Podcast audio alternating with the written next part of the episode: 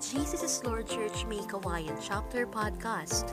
Listen to the Word of God through anointed and remarkable preachings during worship and healing services. Walk and bloom in your spiritual life by listening and meditating on God's Word. We can't wait to be part of your spiritual journey. Listen and connect with us. To deliver us the Word of God, let's welcome our beloved church pastor, Pastora Diwani Oliva. Praise God! Palakpakan po natin ang malakas ang Panginoon. Purihin ang Diyos. Praise the Lord! Isang kembot na lang at talagang malapit na malapit na maging normal po ang ah, paligid. Ano po? Tingnan nyo nga kung normal yung katabi nyo. Hindi, joke lang. Salamat po sa Panginoon sapagkat na-miss po natin ang church. Ngayon po ay level 2 na tayo. At ganun pa rin po, tayo po ay ah, may protocols pa rin po. Kailangan po naka-face mask po tayo. At may dalang alcohol. O kaya bago kayo pumasok dito, po ba? Meron tayong alcohol dyan sa labas. Pero salamat sa Panginoon sapagkat unti-unti na po na natatawid po natin ang isang normal na buhay na nakagawian natin na alam po natin na hindi tayo pababayaan ng Diyos. Amen? Normal na kung saan ay may mga natutunan po tayo sa nagdaang panahon, oras. Na-miss ko po kayo, yung mga kapatiran natin na ngayon ko lang uli nakita. Naku po, ano po, ilang buwan, taon na hindi tayo nagkita sapagkat lockdown, lockdown. Pero salamat, dire-diretso na po tayo at ma-enjoy nyo po yung fellowship. Anyway, nakikita ko naman po kayong nanonood ng FB Live. Pero sabi ko nga po, hindi nalilimitahan ang kapangyarihan ng Diyos kahit nasa bahay kayo. Pero iba pa rin yung nakikita-kita tayo ng eye to eye. Di po ba? So praise God, sa umagang ito, napakaganda po ng ating pag-uusapan. Alam niyo po, ah, ang tao po ay meron pong general favorite na topic eh. Ano po? Maliban lang po sa mga broken. Yan. Ang isa sa pinakamasarap pag-usapan ay patungkol sa pag-ibig. Lalo na kapag mayroon kang iniibig. Yan. At pangalawa po ay yung mapagkakakitaan. Ayan. Pag pinapili mo, ano gusto mong pag-usapan? Mapagkakakitaan o pag-ibig? Sasabihin ng iba, pagkakakitaan. Makapaghihintay ang pag-ibig. Ewan ko dyan sa mapagkakakitaan. Ano? Pero napakabuti po ng Diyos sapagkat ang topic po natin sa buwan ng Pebrero, it's all about a loving hope. Na ang pag-ibig na ito ay nagbibigay ng pag-asa. Napansin niyo po na kapag ka ikaw ay in love, yan, in love to death. Kapag malalim yung iyong nararanasang pag-ibig o pagmamahal, humuhugot ito ng pag-asa, eh, di po ba? Pag-asa, naalala ko po, nung ako po'y bata pa, kabataan, mayroon hong nagkagusto sa akin ng ligaw. Sabi niya, de, umibig sa akin. Eh, de, sabi ko, wala kang maaasahan. Sabi niya, hindi.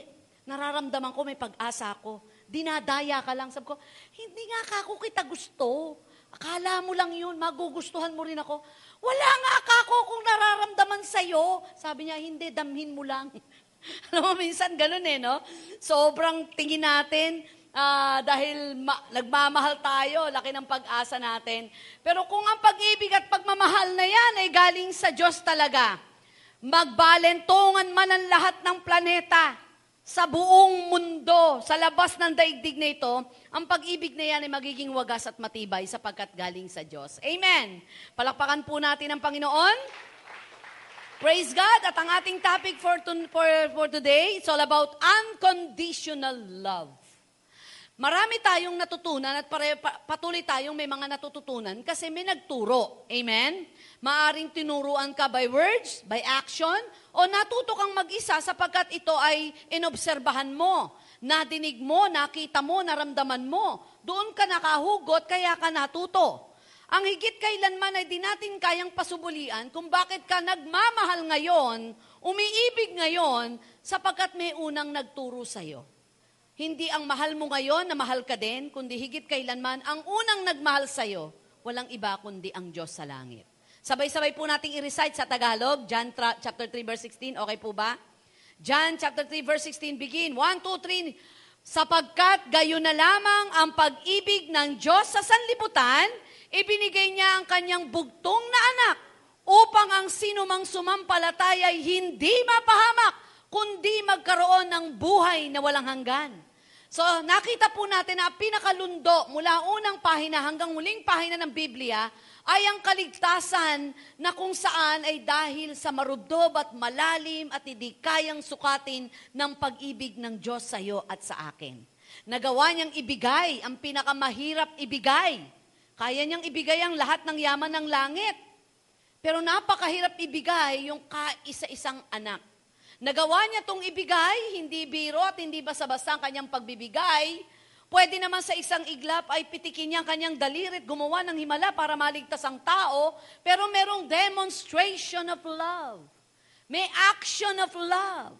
Hindi siya sumungaw sa bintana para lamang sabihin, Oy, perpekta! Oy, Juan! Oy, Pedro! Mahal kita! Hindi. Merong action. May manifestation. Namatay siya sa krus ng Kalbaryo para lang iparamdam sa iyo at ipakita at nagmamahal siya sa iyo. Kaya nga sabi ng Biblia, meron pa bang tutumbas sa pagmamahal ng Panginoon na nagawa niyang ibigay ang kanyang sarili? That is unconditional love. Hindi ito sinukat. Walang binatayan maliban sa mahal tayo ng Panginoon. Napakasarap pag-usapan ngayon ng pag-ibig ng Diyos. Ready na po ba tayo? Nakaiibsan, nakalalakas, nakatatatag, nakakapag, nagkakaroon ng panibagong pag-asa. 1 John chapter 4 verse 18 says, There is no fear in love, but perfect love drives out fear, because fear has to do with punishment. The one who fears is not made perfect in love. Sinasabing love is a formidable force, an essential human need, and yet so hard to explain. Kailangan po natin talaga ng pag-ibig. Kailangan natin ng pagmamahal. Unconditional love is something every Christian parent aspire to give. Yung unconditional love daw po, kapag ka inaral natin ito, pagdating dito sa lupa, ay makikitahan po natin sa isang ina. Nandyan po ba kayo? Parang kapag ikinumpara mo ang unconditional love, parang ang maiisip mo rito, nanay mo. Na hindi sinukat ang kanyang pagmamahal sa'yo. Nang iniluwal ka, nag-asawa ka na nga, may mga apo na siya sa'yo, nananatiling nanay. Nanay na kung sana isusubo na lang ibibigay pa sa'yo. Nanay na iyaharang ang likod kapag may punyal na, papa, na natutusok sa iyo at papatay sa iyo. Oh, well, hindi lahat ng nanay, of course. Sasabihin niyo hindi naman lahat ng nanay. May mga nanay na nagagawang ipahamak ang anak. Dahil siguro, yung nanay na yon na naipapahamak ang anak, ay naipahamak din siya minsan ng kanyang ina. Mana-mana lang yan. Malaki ang kinalaman kung paano natin ipapadama, ipakikita, ituturo ang pagmamahal ng Diyos. Kaya napakahalaga po ng church sa akin po kasi dalawang pamilya ang napakahalaga. Pamilya ko sa dugo at pamilya ko sa spiritual. Walang iba kundi ang church. Madalas kong sabihin, napakahalaga ng iglesia ang ating kabibilangan. Sapagkat maraming aral, maraming himala, maraming pangyayari na hindi mo makikita sa loob ng iyong tahanan. Yon ang role ng simbahan. Kaya napakahalaga na natututunan po natin, gano'n nga ba tayo kamahal ng Diyos? May ebidensya ba si Lord? Oo, yung kamatayan niya sa krus. Kaya nga ang tao, ang number one kailangan nito ay pagmamahal. Bago yung hinahanap mong trabaho, mapapangasawa, pera, promosyon, makapag-aral, higit kailanman ang kailangan ng tao ay madama niya ang pagmamahal ng Diyos. There is only one happiness in this life, sabi ni George Sand, to love and be loved. Ang isang bagay daw na magpapasaya sa tao ay yung matuto kang magmahal at ikay mahalin. Sabi ni Mahatma Gandhi, where there is love, there is life. Napakahalaga po na ang tao po'y nakakaramdam ng pagmamahal sapagkat nararamdaman niyang mahalaga siya. Napakahalaga na tayo magpadama ng pagmamahal sapagkat nagkakapagpaligaya tayo ng taong nagnanais na maranasan ng pagmamahal. Tingnan po natin ano nga ba itong unconditional love. Unconditional love means choosing to love regardless of circumstances. Yung pala yun. Ang tunay na pag-ibig na hindi ka susukatin, hindi ka, tat, uh, hindi ka bibilangan, hindi ito uh, nasasakop ng isang kahon lamang, kundi yung pag-ibig daw po ay pipiliin mo na magmahal pa rin kahit anong sitwasyon ang kinakaharap mo. Ang lahat ng ito'y nasusukat sa loob ng tahanan. Nasusukat ang tunay na pagmamahalan sa panahong binabagyo ang loob ng tahanan. Nasusukat ang relasyon ng mag-asawa kapag ka po nagkabistuhan na lang kahinaan. Nasusukat ang pagiging magkaibigan kapag dumating na nandun ang tukso at magkakasakitan. To love unconditionally is to decide to love someone regardless of any circumstances about them and to keep loving them no matter what they do. So unconditional love depends on the giver's commitment, not the qualification of the recipient. Ang tinuturong pagmamahal ng Panginoon ay minahal niya tayo anumang sitwasyon at anuman ang kondisyon ng ating puso. Ah, kaya nga ang relasyon ay ito, hindi ko mo maganda ang nangyayari, mahal na mahal mo ang isang tao. Di ba? Makikita mo to sa isang bagong kasal eh. Sa unang buwan, unang taon, talaga namang naglalagablab sa pag-ibig. Sa unang ang tawagan ay sweetheart. For the first three years, sweetheart. Another three years, six years to seven years, sweet. Pag nag-10 years na, yung sweetheart to sweet, psst, na lang. Ah, bakit nga ba nagkakaroon ng paghulas ng pag-ibig? Dahil siguro naging mababaw ang batayan. Ang Diyos ay walang binatayan para ka mahalin at ako. Hindi niya binatayan dahil magaling ka, dahil mas mabait ka, dahil kukonte kasalanan mo. Walang binatayan ng Diyos, naramdaman niyang mahal ka niya, sapat iyon para ipadama mo rin sa iba, lalo na sa iyong pamilya. Sabi ng Romans chapter 8 verse 38 to 39, For I am persuaded that neither death, nor life, nor angels, nor principalities, nor things present, nor things to come, nor power, nor height, nor depth, nor any other created thing will be able to separate us from the love of God, which is in Christ Jesus our Lord. So nothing can separate us from God's love. It's unconditional, undefeatable love. Yung pag-ibig ng Diyos, walang makatatalo doon. Hindi ka bibitawan ng Diyos. Kahit nga bumitaw ka, hawak ka pa rin ng Lord eh. Tayo lang ang bitaw ng bitaw. Maraming relasyon sa pamilya nagkaroon ng pagsubok, kahirapan. Alam niyo po ba itong pandemyang ito ay naging matinding hamon para sa mga pamilya? Sa loob ng ilang buwan na quarantine tayo, nakabisado mo kung saan nakalagay ang mga betchin, kung saan nakalagay ang asukal na dati inuutos mo lang sa asawa mo. Nadiskubre mo na ganito pala ang tiklupin sa bahay nyo.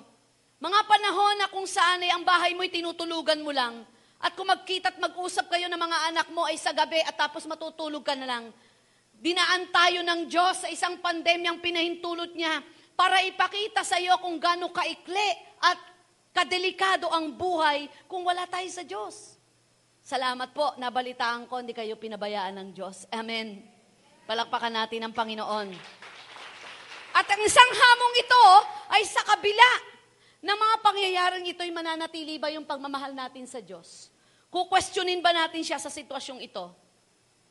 Titingnan ba natin na naging mahina ang Diyos? It means acting kindly even when someone does not deserve it. Naranasan niyo ba na kung saan ay talagang hindi naman talaga deserve nitong magbigyan ko ng kabutihan eh. Naalala ko po, kinuwento kanina umaga. Nung bago-bago pa lamang po kami sa apartment, ako po alas 4.30 pa lamang po naglalaban na. Partida kamay po yon. At natutunan ko sa nanay ko na meron pong malapad na, malapad na parang kahoy na ganyan. Doon ko binabrush. Bababad ko na ho ng gabi yon, 4.30, tsaka ako lalaban. Ang puti-puti ho nun, tsaka ako isasampay doon sa garahe namin. Para pumuputok ang araw, papatuyo na po yon. Tamang-tama po, pag magpapasok na yung mga ah, tao sa apartment, natiklop ko na po iyon. Eh, pumasok po yung isang kotse doon, nakiparada, na yung kotse niya ay nagpuputik yung ibabaw po. Dinaan po yung, a- dinaanan po yung aking, yung aking labahan. Talaga naman pong nakiskis yung aking puting damit at uniforme ng mga anak ko sa putik ng kotseng meron siya. Talaga pong nanggigigil ako. Masaking pabalakang mo sa kalalaba, pagkatapos ito maglalaba ka uli. Sabi ko po, napuno ng putik, anak ng putik naman ka ako yun. Alam naman nakangiti pa ako. Kitang-kita po nung kapitbahay ko at sinabi niya, gusto niyo pa barangay natin? Sabi ko, may kaso ba yan? Oo, may kaso yan. Yung pala, narangyari din sa kanya, ako lang ang gusto niya magkaso para at least malakas ang laban niya. Ah, sabi ko, sige ka ako, papaalam ko sa asawa ko, pabarangay natin. Pero nakita ko ang sarili ko, may dalang isang platong pansit. Pinuntahan ko yung nakadungis ng aking labahan at inaabutan ko ng pansit. Sabi nung kapitbahay ko, pambira, kala ko ipapabarangay mo, ba't binigyan mo ng pansit? Hindi ko nga kako alam eh. Bakit ganon? Pag nakakilala ka na sa Panginoon, May mga puntos ng buhay mo na dapat magalit ka na, dapat bumigay ka na, pero nakikita mo ang sarili mo, gumagawa pa rin ng mabuti, nagpapatawad ka pa rin, kasi hindi mo puso yon, puso ng Diyos yon. Kapag kinilala mo ang Panginoon, ibinibigay niya sa iyo yung kanyang puso. Sapagkat nang ipinako sa, kru- sa krus si Jesus, walang nagtangka ng sampung tao man lang, o labindalawa, total labindalawa yung disipulo eh. At inakyat Inakyat yung panulukan kung saan siya nililitis at inarang ang katawan. Sinabing, huwag niyong litisin at ipako ang aming guro. Ilan sa inyo ang pinakain? Ilan sa inyo ang pinagaling? Walang tumayo. Pero ganun pa man sa huling yugto ng kanyang buhay at ilang salita, sinabi pa rin niyang, Ama, patawarin mo po sila, hindi nila alam kanilang ginagawa. Sabi ng 1 John 4.20, Whoever claims to love God yet hates a brother or sister is a liar. For whoever does not love their brother and sister whom they have seen cannot love God whom they have not seen. Hindi ho pwedeng maging epektibo tayong magmahal sa iba kung hindi tayo epektibong magmahal sa loob ng tahanan. Maging epektibo ka munang magmahal bilang ama sa iyong asawa, bilang ina sa iyong asawa, bilang mga magulang sa iyong anak. Naalala ko yung kwento, na kwento ko na po ito. Isang araw po ay kumukuha po ng uh, panyo itong asawang lalaki. Sabi niya, wala na pala akong panyo dito. Sabi ho ng babae, kuha ka na lang ng panyo dyan sa tukad, sa ano ko, sa aparador ko. Saan ba aparador mo? Dito. May makita-kita nung asawang lalaki, meron dalawang butil ng bigas. At nagtaka siya, nakalagay sa isang magandang jewelry box. Sabi nung lalaki, ang weird naman itong asawa ko. Sabi niya, Honey, po, bakit may dalawang butil ng bigas dito sa jewelry box mo? Sabi nung babae, hindi, wala yan. Ang weirdo mo naman, nakalagay pa sa jewelry box. Ano nga ba, re? Eh, yan yung ano, kapag ka nasasaktan ako sa mga ginagawa mo sa akin, naglalagay ako dyan ng bi, ano, butil ng bigas. Tuwan-tuwa lalaki. Sabi niya, wow, sa loob ng mahabang panahon, dalawang beses ko lang nasaktan ang asawa ko. Sabi niya, talaga? Sabi ng lalaki, eh bakit meron 30,000 dito? Ah, kasi kapag napupuno na yung sakong pinaglalagyan ko, binebenta ko. Nakakalungkot, ano? Pang matalinong joke yun eh, yung iba hindi nakuha. Di ba? Eh bakit ganon? Nagtitiis ka na pala, di mo pa sinasabi. Hanggang sa dumating ang punto ng buhay mo, magkatabi na lang kayo sa higaan, magkasamang kumakain, pero hiwalay na sa puso. Ilang mag-asawang magkasamang kumakain, magkatabing natutulog, pero hiwalay na ang puso. Another kwento, naghihingalo po si Maria. Nung mamamatay na siya, ang sabi niya, Pedro, may ipagtatapat ako sa iyo. Ano yon aking asawang Maria? Natatandaan mo nung minsan umuwi kang gabing-gabi, pagbukas mo ng pinto, nabagsakan ka ng paso sa ulo. Oo nga eh, duguan ako noon. Ako naglagay nun. Masamang masama loob ko sa iyo kasi gabing-gabi ka na umuwi. Bakit di mo sinabi? Eh natatandaan mo ba na sa tuwing ikaw ay uupo at kakain, lagi ka natutusok ng pardible sa upuan? Oo, ako naglalagay nun. Bakit? Eh kasi wala kang ginawa kundi mag-utos na mag-utos. Tubig, pengin kape, pengin kutsara. Eh natatandaan mo rin ba? Nang ikaw eh, minsan pumasok ng CR, nadulas ka. Oo, di ba na-confine ako noon? Oo, ako naglagay ng sabon doon at shampoo para madulas ka. Bakit mo ginawa yon? Eh pati ba naman bre, paaabot mo pa sa akin? Ano sabi ng Bible? Mga asawa, mahalin nyo ang asawang babae. Mga babae, pasakop kayo sa asawa nyong lalaki. Mga lalaki, hindi nyo yan pinakasalan para utusan ng utusan. Amen ba, mga babae? Oh, mas malakas doon. May hugot doon. Sa inyo, Facebook Live.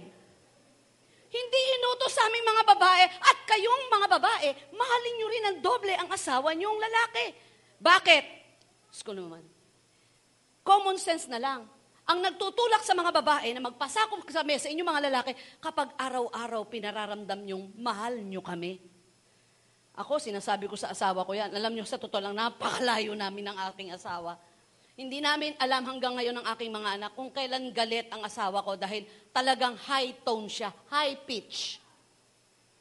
Kapag ako nagsabi yan ng I love you, dinig hanggang sa kapitbahay ko. Bulong pa po yon. Kasi nga ho, laking probinsya. Straight magsalita. Pagka ho, limbawa nagpakipot ako, ayoko niyan. Sasabihin niya, eh, de, wag. Sa kanya, okay lang yun. Sa akin, hindi.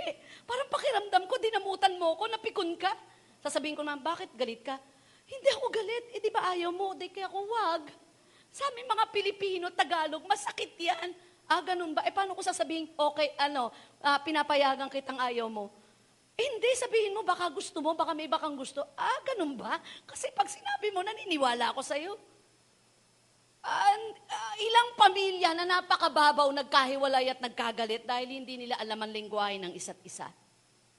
Buti na lang si Lord, hindi ko na kailangang alamin kung anong lingwahe mo dahil alam na alam kita, kilalang kilala kita. I know you so much. Di ba? Merong awit na, ano yung awit ko kanina per service? Mga paliwanag mo'y di na kailangan, di ba? Dati mong pag-ibig, wala akong pakialam. Alam mo, sa totoo lang, ang pag-ibig natin nasa sanlibutan eh. Spiritually speaking, ang pag-ibig natin nasa pera. Ang pag-ibig natin nasa kapangyarihan. Ang pag-ibig natin nasa paggawa ng kasalanan. Kaya nang tayo'y ligawan ni Lord at nagpakilala sa sayo sa pamamagitan ng himala ng kagalingan, sa panahon na dedepress ka, nagpakitang gilas ang Diyos at pinadamang kapayapaan, dati mong pag-ibig, wala akong pakialam. Basta't mahal kita, maging sino ka man, anumang kasalanang meron ka, anumang sumpa ang niyakap mo, dahil sa kasalanang meron ka, mahal kita. Amen ba? Hugot kanta, pero tanging sa Diyos lang. Salitang nasa iyo na ang lahat kay Lord John. Nabigo ka, di ba?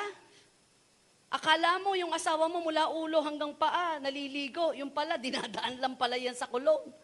Nung mapangasawa mo, sa loob ng sanlinggo, tipid ka pala sa tubig. Lahat ng yan ay kasamang pinakasalan mo, pati ang kahinaan niya. At sa kahinaang yun ay mapalakas siya sa pamamagitan ng sentro ng pag-ibig mo kay Yeso Kristo. Palakpakan po natin si Lord. Mukhang kumokopos ako ngayon ah. Love sees the potential for the best and hopes for the best. In others, love sees the overlooked, the sad, the broken picks them. It holds them that brings healing and wholeness. That is unconditional love. Ikalawa, unconditional love means choosing to give up something for the sake of someone else betterment. Naranasan nyo ba na pinili ko, pinili ko na i-give up ito para lamang maging magaling at mahusay ka at patuloy na mapabuti ang buhay mo? Na yan yung mga, ano eh, yung marubdob na pagmamahal eh. Ang, ako sa, nakita ko rito si Jonathan David eh. Si Jonathan, anak ni Saul. Si David, anak ni Jesse. Si Saul ang hari. So, kultura at talaga naman pong dapat na kapag ka ang hari ay mamamatay na o matanda na, ang papalit sa kanya ay ang kanyang anak. Kaya bata pa, tinitrain na nila yung kanilang anak na panganay na lalaki. Kaya dapat ang hari may anak na lalaki. At kapag tiningnan ang qualification ni Jonathan, qualified siya para pumalit kay Zol. In fact, mas magaling siya kay Zol. Pero naging magkaibigan si Jonathan at si David. Sabi ng 1 Samuel 18 verse 1, After David had finished talking with Saul, Jonathan became one in spirit with David and he loved him as himself. Minahal niya gaya ng pagmamahal niya sa kanyang sarili.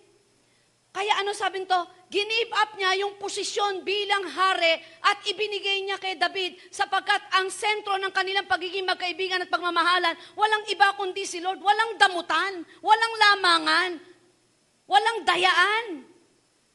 Kaya pinagtatanggol niya ang calling ni David kay Saul. Magulang niya to. Kapag ang sentro ng pagmamahalan sa loob ng tahanan ay ang pag-ibig ni Yeso Kristo, walang mabigat na pagsubok, walang tukso, walang problema na di mapagtatagumpayan sapagkat ipagtatanggol ka ng pag-ibig ng Diyos na nasa iyo. Palakpakan po natin ang Panginoon. Make sacrifices for others, especially when they don't deserve it. Ah, yung kanina nagagawan mo ng kabutihan, bagamat ang hirap gumawa, lalo na nung magsasakripisyo ka. Nandyan po ba kayo? May mga, ba- kaya nga may sacrificial giving tayo eh. May mga sakripisyo tayong pagmamahal. Di po ba na sinasabi mong okay ka pero hindi para maging okay ka lang? Alam mong nasaktan ka na, alam mong nadihado ka, pero para maging okay siya, kakalimutan mo yung nararamdaman mo, sasabihin mong okay lang ako. Sino rito na okay kahit hindi okay para lang umayos at maging okay ang lahat? Di ba ganun tayo sa pamilya? Para lang ang mga anak natin hindi mag-alala, sabihin natin, okay tayo, okay anak, okay, walang problema. Pero ang totoo, laki na ng problema. Para lang maging okay ang nararamdaman niya. Yun yung, yung pagmamahal sa Diyos eh. Mas mahal mo yung mararamdaman ng Diyos kaysa mararamdaman mo. Make sacrifice for others, especially when they don't deserve it. In this, in this is love that, the, that we love God, but that love that He loved us and sent His Son as the atoning sacrifice for our sin. Binigay niya, atoning sacrifice. And ang conditional love required sacrifice. May isa sakripisyo talaga. May mga bagay na hindi mo gustong gawin pero para maging maayos lang ay gagawin mo. And choose to love sacrificially regardless of faults and failures of others. Kahit na minsan may failure, di po ba? Kahit na minsan parang ah, alam mo na hindi na maganda yung ginagawa sa'yo. At ang unconditional love ay may batas. Batas na ang pagmamahal dapat nagpapatawad, lumilimot sa maling nakaraan at nagpapatuloy para makita ang magandang hinaharap. Amen po ba? Sa bahay po namin may batas kami ni Pastor Jan. Una kami dalawa. Una, hindi namin pag-aawayan ng pera kahit problema ang pera. Success naman po kami doon. Sobrang okay po kami doon. Meron o wala. Dahil hindi kayang tapatan ng relasyon namin sa Diyos at sa isa't isa, anumang salapi na napupunit at nawawala. Pangalawa, walang sisihan. Ako man na nagkamali ng desisyon o siya, hindi namin dapat sisihin ng isa't isa. Ito'y tinuturing naming isang aral para lalo kami maging mabuting tao. Ikatlo, walang balik tanaw sa nakaraan. Merong babalikan pero maganda. Walang titingin sa nakaraan. Ang batas dapat may pag-ibig sa loob ng tahanan. Kung mabilis kang magalit, mabilis ka ring magpatawad. Kung mabilis kang mainis, mabilis ka ring mag-reward. Kung mabilis kang magsalita ng masakit, mabilis ka ring humanga at magsalita ng magagandang salita. Si Lord, kahit kailan di tayo sinaktan, hindi mapanakit ang Lord. Punong-puno siya ng pagpapatawad at pagmamahal. God choose to love us sacrificially, regardless of our faults and failures, through the sacrifice of Christ. Kaya sabi ng John 15:13, greater love has no one than this, that someone laid down his life for his friends. Napakating, napakagandang tingnan kung paanong ang Diyos ay nagbigay ng tinatago, tin, tinatawag na agape love. It is unconditional in that it is love that originates from the choice of the giver, not on the condition of the receiver. Kondisyon ito ng isang taong nagbibigay kesa doon sa tumatanggap. Kaya mas maligaya at mas masaya ang marunong magbigay at magparaya kesa tanggap lang ng tanggap. Tandaan po natin ha, ang natatala sa langit yung mapagbigay, hindi yung laging tinatanggap. Ang pinakamaligayang tao, na may nakilala po ako, sabi niya, alam niyo po, pastora, ang daming lungkot po dito sa lugar na, pinang, na nandito ako sa ibang bansa. Mala, mahirap pong malayo sa pamilya kahit maraming magagandang bagay dito sa ibang bansa. Kaya ang ginagawa ko para maging maligaya ako, nagbibigay po ako na nagbibigay. Sana ganun lahat ng tao. Yung bang, ay malungkot ako ngayon, makahanap nga ng bibigyan. Makahanap nga ng pakakainin. Eh wala nga ako ibibigay, kaya nga wala kang maibigay kasi hindi ka marunong magbigay.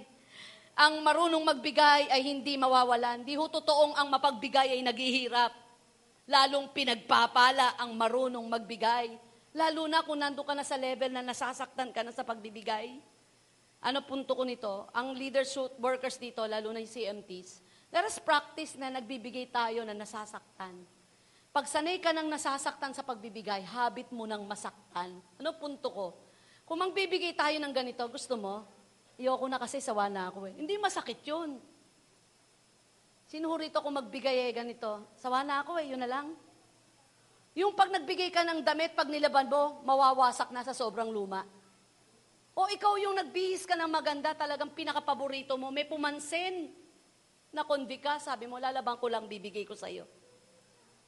Si Lord hindi tira-tirang binigay sa atin. Hindi siya nagkatay ng tupa, ng baka para kaligtasan mo. First class. Ibang klase. Ang kanyang bugtong na anak ang kanyang binigay. Larawan ng tunay na pag-ibig na handang magbigay. Palakpakan nga po natin ang Panginoon. Ako ho, for the glory of God, ano, sobrang thankful po ako nakapagpatapos po ako ng isang kolehiyo. tapos na po si Pascay. Ako, every time na mag-uniform na po ito ngayon at papasok, hindi niya alam, lagi ho kami nakangiti ni Pastor Jan. Tingnan mo nga naman ka ako, mo yung pre pa lamang po ay hinahatid na namin. Hanggang ngayon nga hinahatid namin eh. Wala bang katapos ang paghahatid ka ako to? Tingnan mo nga naman ka ako yung elementary na pinagbabalot ko ng pagkain. Hanggang ngayon ho, pinagbabalot ko pa rin. Eh, Praise God, sabi ko, akalain mong nakatapos ang pag-aaral na hindi ko malaman kung saang sulok ng daigdig ng bulsa nakuha at napag-aral sa isang magandang paaralan. At pagkatapos po ay hindi natagal ng pahinga. Yung dinidesign niyang unang sweldo, naranasan niya po iyon. Ah, napagbalik tanawan ko, sabi ko, salamat Lord kasi nakapagtanim pala ako. Marami pong estudyante ng GIL May Kawayan ang alam ko po na maglalakad kinabukasan. Alam ko po na walang baon. Inaabutan ko paminsan-minsan for the glory po to ha. Hindi ko alam, nagtanim pala ako. Na kaya nung mag-aral ang anak ko at makatapos, yung alkansya ko pala na paminsan-minsang barya na binibigay mo sa mga estudyante, ay heto pala, Diyos ang nagpaaral at nakapagpatapos sa mga anak ko. Ibang klase kapag ka natutunan natin na ang pag-ibig ay may kalakip na pagbibigay. Palakpakan po natin ang Lord. Another testimony, na kapag ka po dun sa along the highway na nakatira po kami, ay merong nadaang tao. Kung ano po laman ng rep namin, binibigay namin. Dumating po sa point na talagang magsasaing po ako ng sobra kasi kadalasan po may mga pumupunta ron, namamalimos. Matik na po yon, meron po kaming styro. Hindi man namin mabigyan ng pera, napapakain po namin. Akalain mong naani, walang panahon ng refrigerator naming malaki na, na hindi nalalagyan ng laman. For the glory of God, alam mo na mga dumadalaw yan. Walang bakante, walang, walang panahon na, na mababakante yung aming lamesa. Salamat po sa Lord sapagkat may mga pagbibigay, aminin ko po na minsan ay nangihinayang ako. Pero purihin ng Diyos. One time, nagpa, nagpamigay po ako ng mga damit. Meron po tayong isang leader na binigyan ko ng mga damit, na yung mga damit na yon eh, hindi biro po yung tatak. Kasi maganda siya magdala ng damit eh. So binigay ko po sa kanya yung mga gustong gusto kong damit, na hindi biro yung halaga. Pagkatapos po, doon sa Bible study niya, ako pinagturo, anniversary. Nagpaukay siya. Ang mga umaten, talaga naman pong mga sa squatter area, makita-kita ko yung lahat ng binigay ko sa kanya. Nandoon, sabi ko pa, bakit po binigay? Kasi hindi naman nila masusuot yun, pang formal yun, pang ano yun. Nakatitig siya sa akin, sabi niya, pas, pasensya na. Kasi gusto ko makatikim po din sila. Isuot nila at hindi, makahipo man sila ng magagandang damit. Napukaw po yung puso ko. Minsan hindi natin maibigay yung the best sa ating kapwa. Ito ho, uulitin ko ho yung testimony ko. Kung bakit kaninang umaga, Helen, naisip ko si Inang. Ah, sa mga hindi nakakalam ng testimony, nung ikakasal po ako, inaya ko po si Inang na bumili kami ng sapatos. Kasi po ang pinagawa ko po sa kanya ay hindi gown. Kasi alam ko na baka madapa. Sabi ko, Inang, ibibili ko kayo ng sapatos. Sabi ng inang ko, wag na. Magasto, sabi ko. Hindi, inang, kailangan mo na kasapatos kasi makikita sa paglakad mo. Wag na.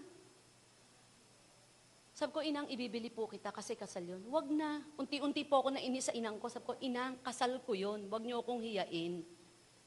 Hindi ko namalayan na yung gagawin ko sa nanay ko para sa akin. Sige, nanay. Minsan lang, pagkatapos kitang bili ng sapatos, kahit di mo na isuot, sa kasal ko lang, wag lang ako mapahiya. Pastor ako eh, makikita yung nanay ko lalakad ng nakasinelas. So, nung nandun na po kami sa department store, pinipili ko po siya ng sapatos. Kala ko ho, presyo, tinitingnan niya. Sabi niya, di ba hindi, hindi masaya yung nagbibigay ka tapos yung binibigyan mo malungkot? Napansin ko malungkot si Inang.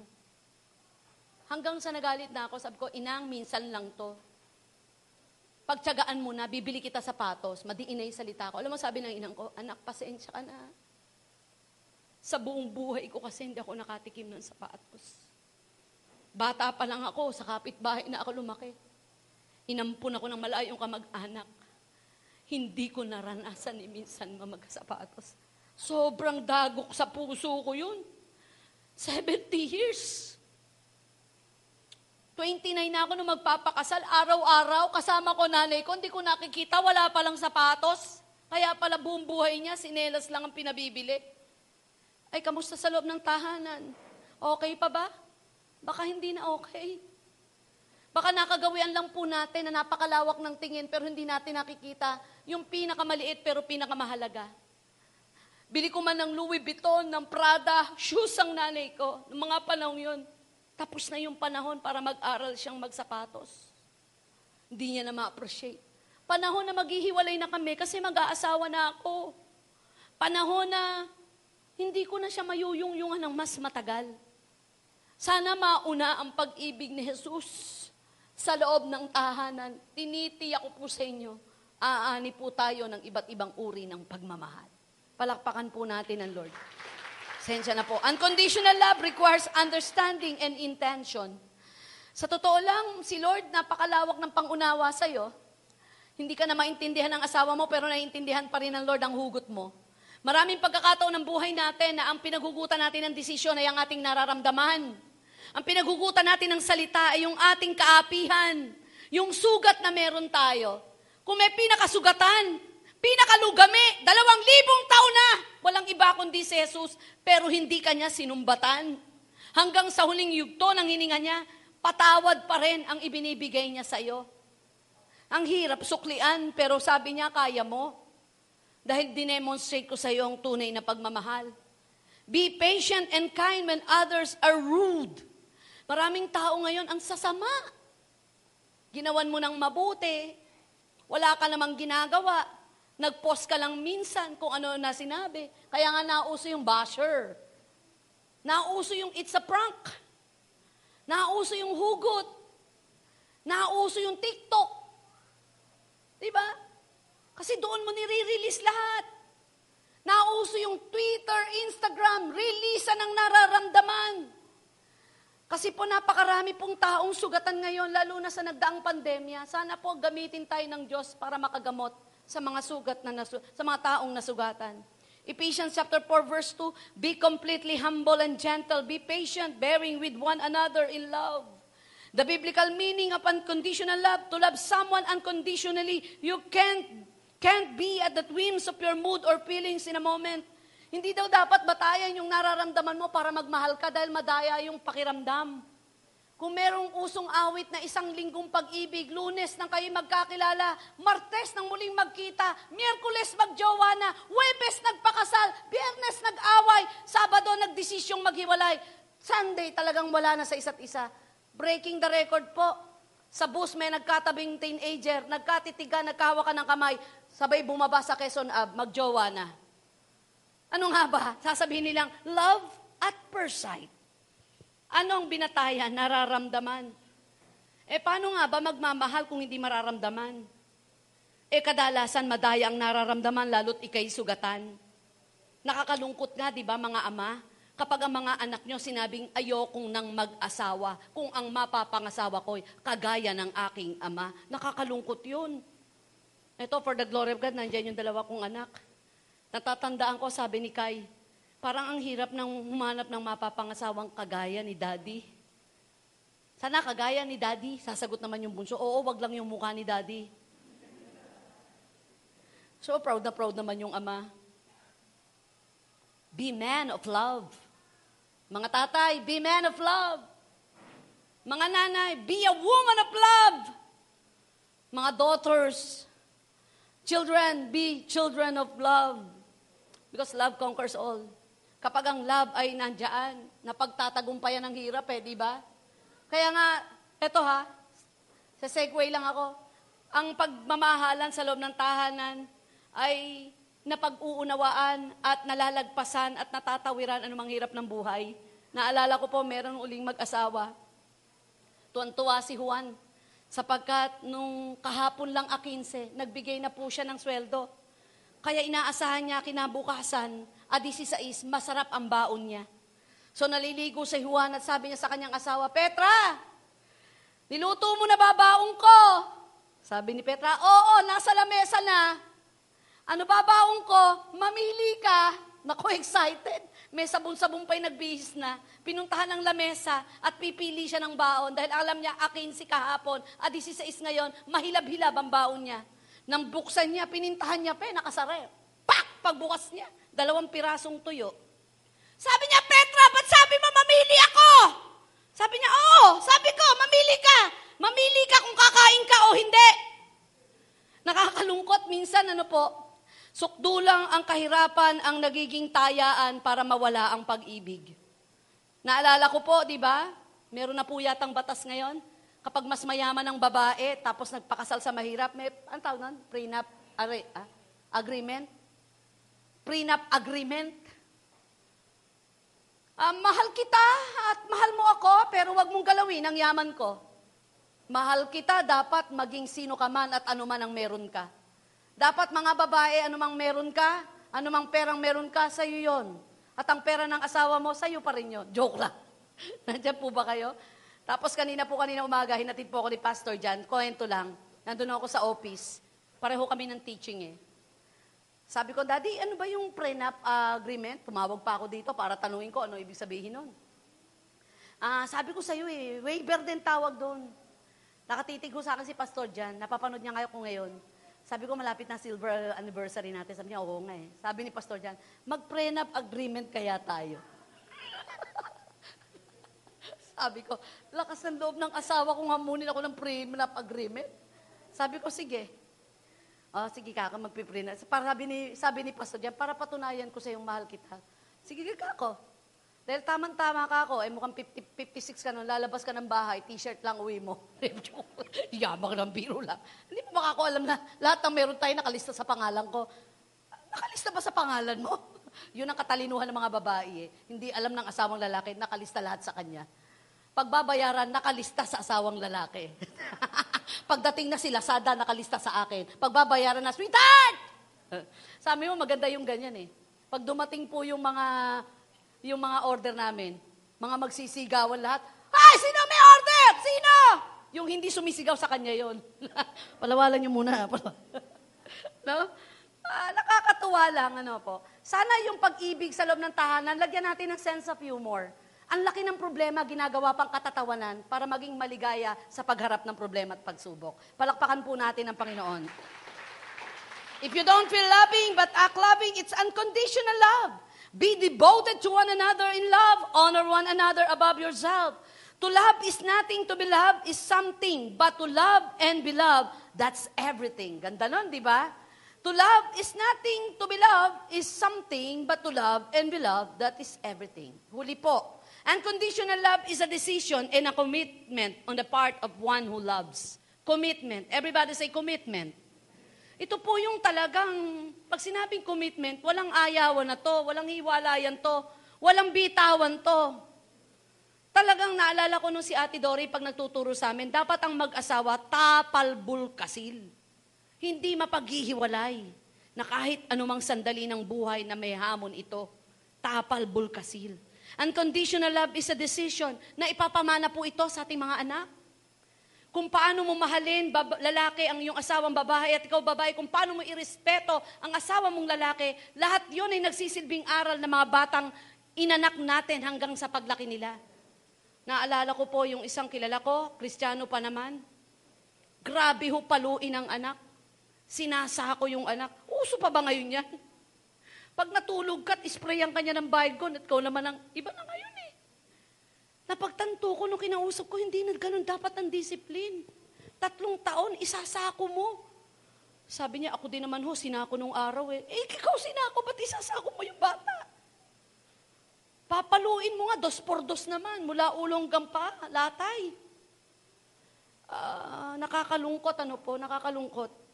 Nung mga pilya pa yung mga anak ko, lalo na si Kat, pag gusto namin paluin, nagtuturuan kami, Daddy, paluin mo yan. Ikaw na, ikaw nanay, ikaw tatay, paluin mo. Ayoko kasing madungisan ng kamay ko dahil nilelehans ko to. Sabi ko, ikaw na, mas madalas ako maglehan sa tao. Eh lalo ako, papasok pa lang ako sa leadership. Ang hirap. Hanggat makukuha sa salita, ang mga bata po ngayon matalino. Kahit hindi mo pinapaliwanag, mata mo pa lang kayang basahin, kaya lang nakikipagtikisan sa'yo. Nung araw kasi pag tinitigan tayo, Helen, di ba, nakukuha tayo sa tingin. Ngayon, nakikipagtitigan pa sa'yo. Iba na sila ngayon. Mas magaling pa nga sa iyo mag-download. Ang 3 years old ngayon, umu-order na sa Panda. Magugulat ka na lang, may order na pala siya. Nagda-download na ng Netflix sa mga anak niyong 2 years old. Kaya nang sumagot sa cellphone. Kaya na po nilang maglaro sa cellphone. Iba na sila ngayon. Kaya sa pagtagal ng panahon, dapat nag adjust ka kung paano mo palalakihin ang mga bata. Huwag mong i-apply sa kanila na kapag ka matigas ang ulo, kinakalbo. Sino rito nakalbo nung araw? Sino rito pinaluhod sa asin? Sino rito ang hinubaran sa kalsada dahil nahuling may crush? Hindi na ho ganun, lalo't kristyano tayo. Kuhanin sa pangangaral, ituro ang pag-ibig ng Diyos. Kung natatandaan ni Kay at ni Kat, ang unang verse kong pinamemorize sa kanila, John chapter 3 verse 16, hindi pinakamaikli. John 3.16. Gusto ko naiintindihan nila o hindi yung kinokote nila, nanunuot na mula sa kanilang dilang kinumpisan nila yung pagmamahal nila sa Diyos at pagmamahal ng Diyos sa kanila. Ngayon, naalala ko yung apo ni Helen eh. One year old yun, di ba? One year old. Alam niya ho ang status niya sa church. Pag tinanong mo siya, leader ka ba? Oh, alam niyo kung ano batayan niya? Nagtatights daw siya. Imagine one year old. Nung isang linggo, sabi ko, sasama ka ba sa conference? Oo. Eh, bayad ka na ba? Hindi pa. Bayad nga ba ako to? Hindi pa ho. Inulit-ulit ko. Sasama ka ba sa conference? Oo. Eh, bayad ka na ba? Hindi. One year old yung kausap ko. FB Live, nakita niyo ba yung tumutugtog kanina? Four year old ba yan? Four years old? Four years old. Apat na taon. Nauuna pang mag-practice sa tunay ng mga banda. Totoo yan, di ako eksarado. Dahil kahapon po na alas tres, nagpa-practice. Tapos nung umaga, nagpa-practice. Iba na bata ngayon. Maging maingat ang mga magulang. Aralin po natin. Hindi yung siklab ng damdamin at kung paano ka pinalaki, aalisin mo yung curse. Kaya nagpo-produce tayo ng mga batang rebelde, mga batang galit sa mundo, mga batang punong-puno ng insecurity, punong-puno ng self-pity. Kasi kung paano ka pinalaki, ganun mo sila pinalalaki. Punuin natin ang pagmamahal mula kay Jesus. Elevate others, help them get head and encourage them along the way.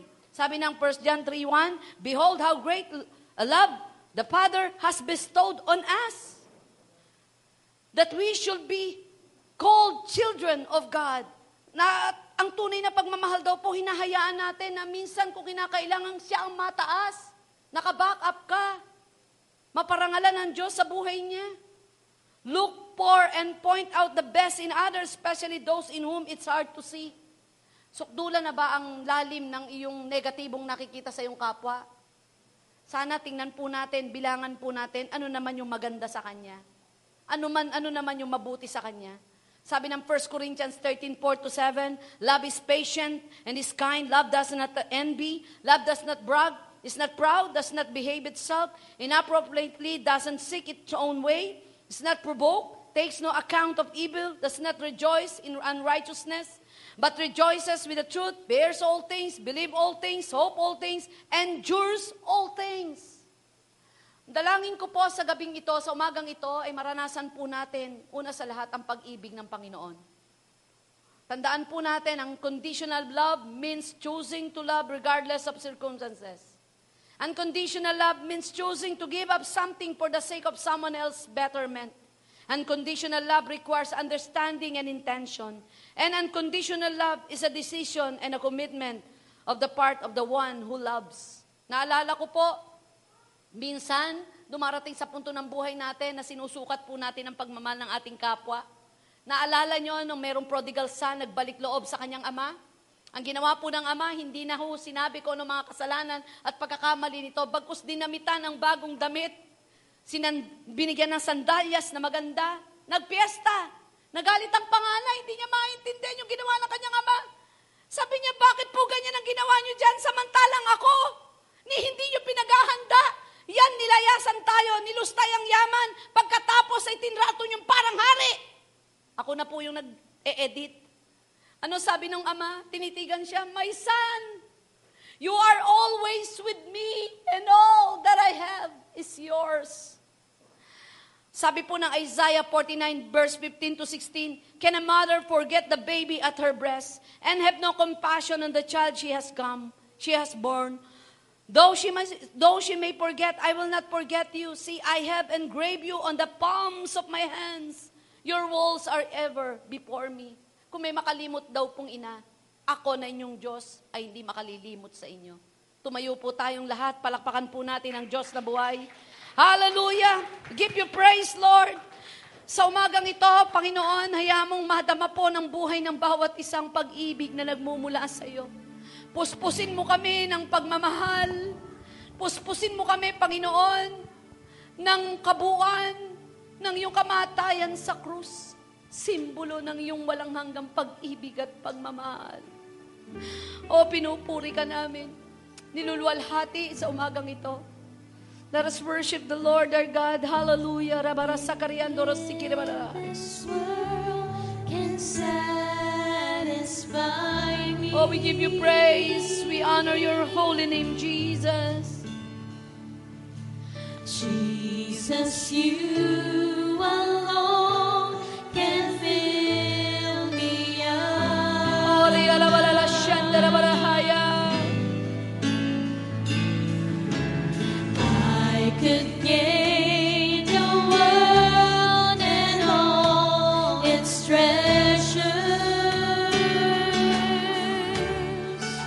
Ori alabala sakarianda rabasaraba. All those things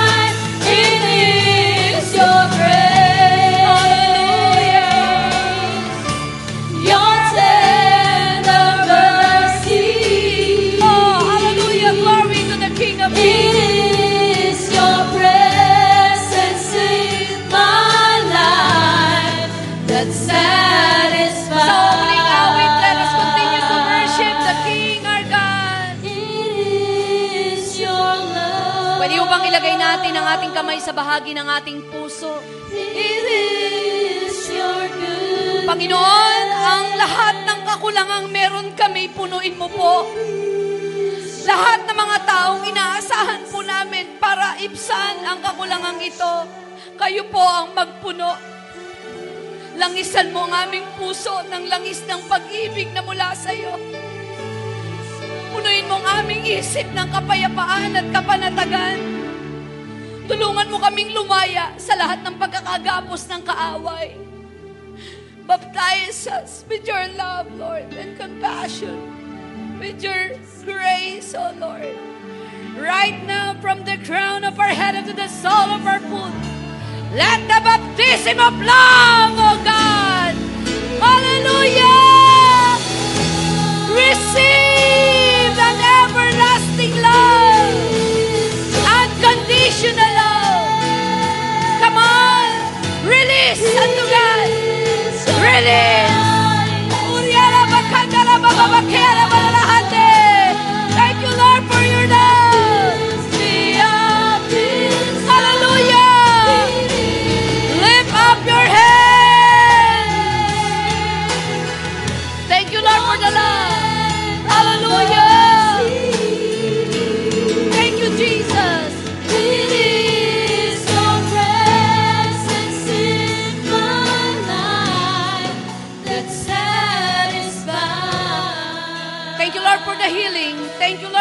Strength. We give you, we bring back all to the glory, all the praises. In the mighty name of Jesus, we pray, and everybody say, Amen.